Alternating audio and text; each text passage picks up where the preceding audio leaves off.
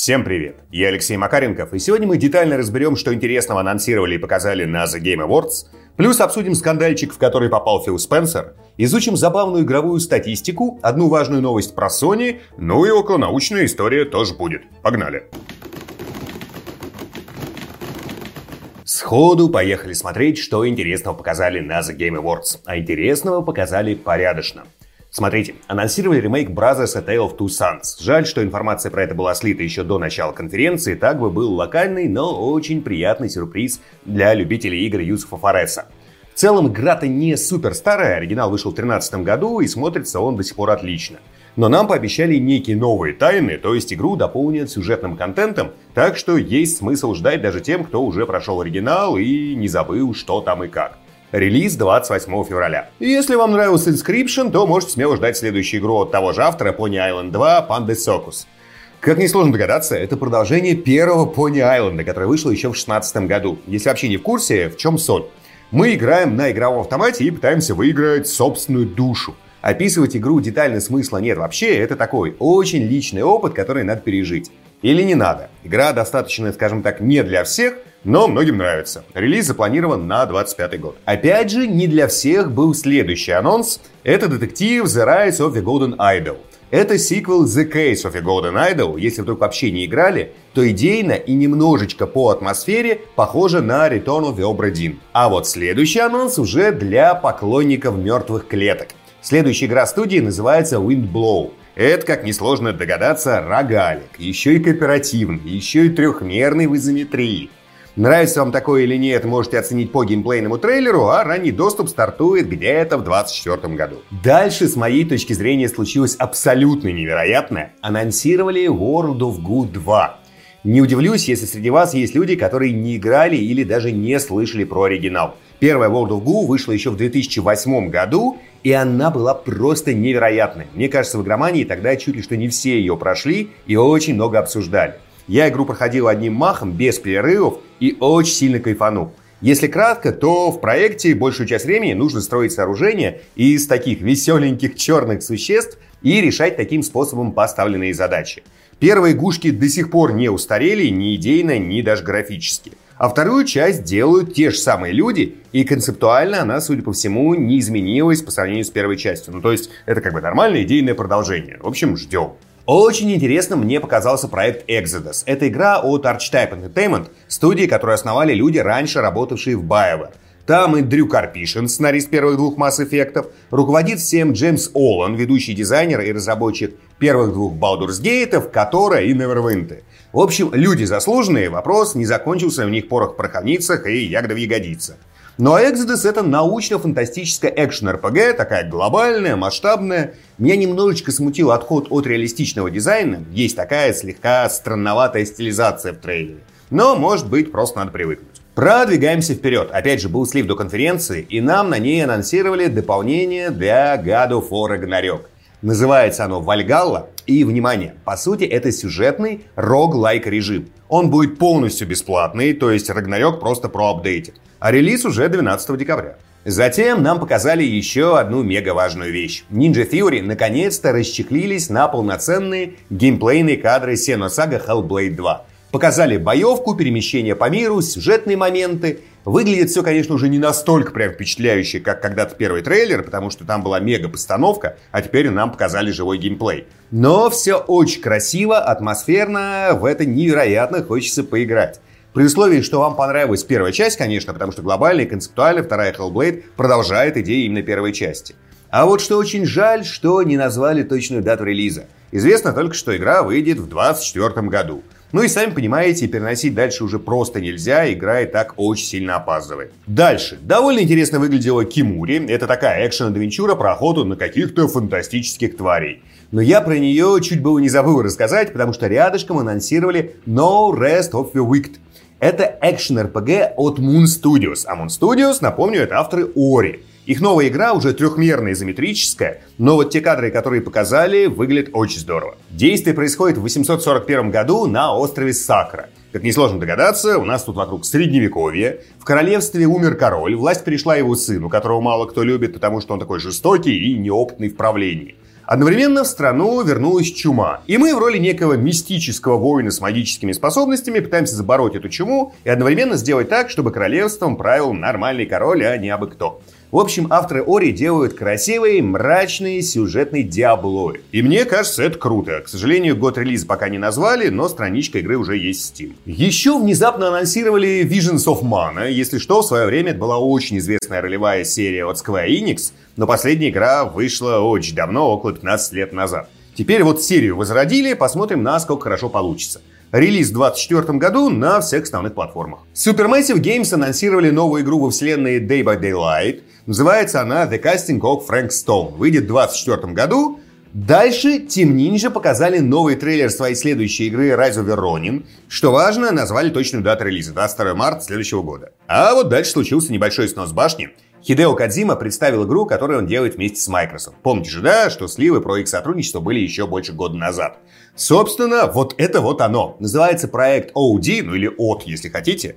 Это вроде бы хоррор, но Кадзима говорит, что пытается создать внутри игры некий тип медиа, точнее новый тип медиа. И одновременно он делает как бы одновременно и игру, и фильм. Создается легкое ощущение, что будет похоже чем-то на игры Дэвида Кейджа, но на деле совсем не факт. В общем, это очередной эксперимент Кадзимы. Потому что показали, понять, как это все будет играться, увы, невозможно. Из известных актеров в проекте засветились София Лилис и Хантер Шафер. В общем, у нас новая игра Кадзимы. Ждем теперь подробностей, которые явно будут сливать с секретиками и всем вот этим, и очень постепенно. Дальше показали Jurassic Park Survival, это выживач по парку юрского периода, а затем, наконец-то, объявили дату выхода Black Myth Wukong 20 августа 2024 года. Ну и новый трейлер крутой тоже показали. Следующая важная штука. Bethesda анонсировала новую игру от Arkane Leon. И это Marvel's Blade. Сингл-адвенчура от третьего лица про, как несложно догадаться, Блейда. Делают игру совместно с Marvel Games. По сюжету действие развернется в Париже. Про дату выхода пока ничего не понятно. Ну и да, это по сути анонс еще одного эксклюзива Microsoft. Еще мне очень интересным показался Last Sentinel. Это экшен в открытом мире от студии Lightspeed, которая принадлежит Tencent. Руководит студией Стив Мартин, который до этого работал над GTA и RDR в Rockstar. Посмотрим, что у них получится. Относительно неплохо выглядит The First Descendant от Nixon. Это трехмерный лутер-шутер. Авторы называют его даже лутер-шутером нового поколения. Релиз в 2024 году. Далее. Объявили дату выхода Warhammer 40 000 Space Marine 2 9 сентября 2024 года. Uh, Ten Chambers анонсировали sci-fi шутер про ограбление Den of Wolves, но геймплей не показали, так что говорить особо не о чем. Дальше случилось самое важное на The Game Awards. Согласили новую точную дату релиза многострадальный Skull and Bones. Про самое важное, разумеется, шутка, а игра выйдет 16 февраля. Ну, если, конечно, опять не перенесут. Ну, что еще? Авторы No Man's Sky показали трейлер своего следующего проекта в открытом фэнтезийном мире. Называется игра Light No Fire. Надеюсь, на старте все будет лучше, чем в No Man's Sky. Но дату выхода пока не назвали. Ну и красивым таким завершением мероприятия Capcom анонсировали Monster Hunter Wilds. Новую игру во вселенной Monster Hunter. Но деталей пока нет, обещали рассказать в следующем году. Ну, из основного как бы это все, ну еще в плане наград игрой года стала Baldur's Gate 3. Свен Винке вышел на сцену, как обещал, в доспехах, но в джинсах при этом. В общем, давайте обсуждать. Конференция была насыщенная, показали не запредельно как бы супер много всего, но много интересного и важного. По многим анонсированным играм информации еще, конечно, предстоит дождаться, потому что пока всего очень мало, Пишите, как вам конференция, что понравилось больше всего, какие анонсы зацепили, заинтриговала ли, например, новая игра Кадзимы. Ну и, конечно, как вам геймплейные кадры Hellblade 2. С моей точки зрения, The Game Awards была, ну, достаточно хорошая. В этот раз много анонсов, много показанного геймплея. Опять же, традиционно всегда ждешь большего, но вот просто если вычленить важные анонсы, которые состоялись, конференция была крутая. Давайте обсуждать, повторюсь. В сентябре прошлого года в сеть утекла целая куча фрагментов с демонстрацией раннего геймплея GTA 6. За три недели до выхода первого Гостранера полная версия игры оказалась на торрентах. А много лет назад на крупной отечественной выставке к одному игровому стенду с задней стороны подошла пара умельцев, отключила системник с ранним билдом игры и успешно вынесла его через технический выход. И только в случае с выносом системника специалисты по IT-безопасности, скорее всего, вряд ли бы повлияли на ситуацию. Как вы уже догадались, это рекламная интеграция. И в фокусе внимания сегодня онлайн-курс «Белый хакер» от школы Skill Factory. Белые хакеры или пентестеры — это специалисты, которые тестируют сервера на проникновение и ищут в них уязвимости. И Skill Factory этому учат с самого нуля. А сейчас на обучение действует специальное новогоднее предложение. Начать учиться можно прямо сейчас, а первую оплату внести только через 6 месяцев. На курсе вы отработаете навыки взлома и кибератак на виртуальных машинах, поучаствуете в спортивных соревнованиях, изучите кодинг на Python, освоите скрипты на SQL, научитесь основным принципам создания защит для Windows и Linux, а в конце сформируете портфолио для трудоустройства, а школа поможет вам найти работодателя. И дополнительный момент, если купить курс в период новогодней акции, появится шанс поучаствовать в командном проекте и получить еще больше опыта. По промокоду Макаренков действует повышенная скидка до 60%, не пропустите. Изучить все детали курса и записаться на обучение можно по ссылочке в описании. Конец рекламной интеграции и погнали дальше. Вот вам еще одна очень комичная история, произошедшая с Филом Спенсером. По сути, это такой небольшой скандальчик, который разгорелся в Бразилии. Теперь там Фила уже не так сильно любят и считают знатным словоблудом. Но судите сами, с чего вообще все началось?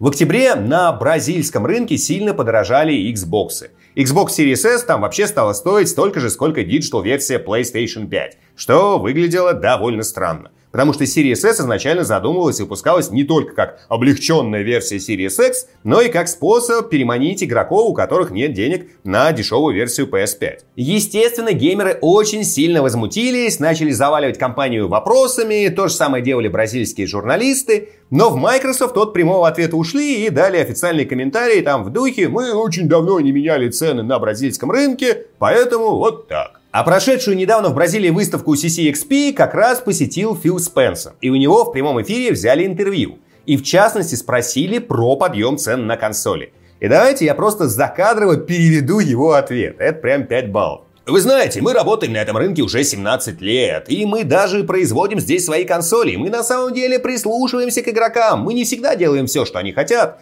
Но меня радует, как вдохновенно бразильские фанаты и комьюнити нас поддерживают. Но я тоже знаю, что это увлечение зачастую выливается в негативные отзывы. И я всегда хотел сказать, что одно невозможно без другого. И Xbox-сообщество здесь, в Бразилии, очень важно для нас, когда мы смотрим на тренды нашего бизнеса. Мне кажется, что очень важно показать, как мы прислушиваемся к игрокам, как мы их уважаем, уважаем и ценим их вклад в Xbox. В общем, Фил очень долго лил воду, переливал из пустого в порожнее, растекался мыслью по древу, или, если хотите, мысью по древу, потому что филологи до сих пор спорят, мысль там или мысь, потому что не совсем понятно, как можно растекаться мыслью, а мысь — это старинное название белки, она как раз именно что струится по дереву, и, вероятно, изначально идиома звучала именно как мысью по древу. И так же, как я сейчас, Фил исторг из себя очень много звуков, которые крайне мало относились к теме разговора. Он ничего толком не сказал про повышение цен. Но самих слов произнес порядочно. Мог бы меньше, но сказал сказал больше, хотя меньше было бы лучше, чем больше. Но больше было по факту, а меньше не было. И все это, естественно, игроки тут же раздербанили на цитаты, вывалили на форумах и начали обсуждать, какой Фил нехороший, ничего толком не ответил. Но на деле, конечно, с ними с одной стороны, то есть с игроками хочется согласиться, потому что вообще какого лешего? Цены подняли, никак не скорректировали это со стоимостью PlayStation, хотя во многих других регионах так делают. Но с другой стороны, Фила хочется и похвалить. Вот так вот в прямом эфире профессионально вешать лапшу на уши, втирать очки, пускать пыль в глаза, водить всех за нос, пудрить мозги, наводить тень на плетение, морочить голову, как бы не каждый сможет. Это особый талант и важный навык для любого эффективного менеджера. А Фил, кто бы что ни говорил, эффективен. Не во всем, но в некоторых вещах да, а в некоторых нет. Как-то так. Недавно прошла новость, на которую мало кто обратил внимание. Она важная. Sony заключили партнерское соглашение с NCSoft. NCSoft, если что, это корейский издатель и разработчик онлайн-игр, то есть Lineage 2, Ion, Blade and Soul. Думаю, поняли, о чем речь.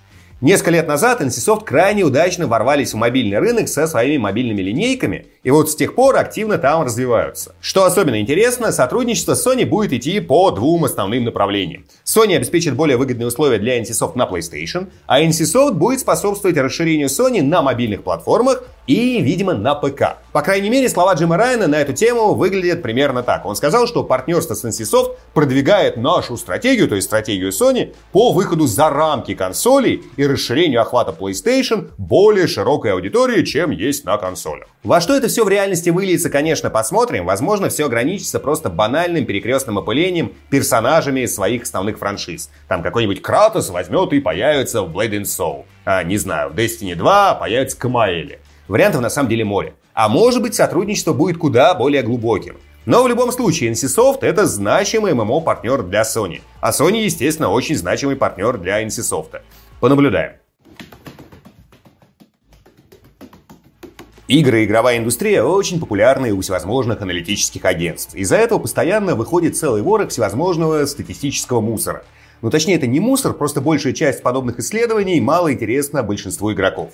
Через какую там платежную систему чаще всего оплачивают внутриигровые покупки в мобильных играх.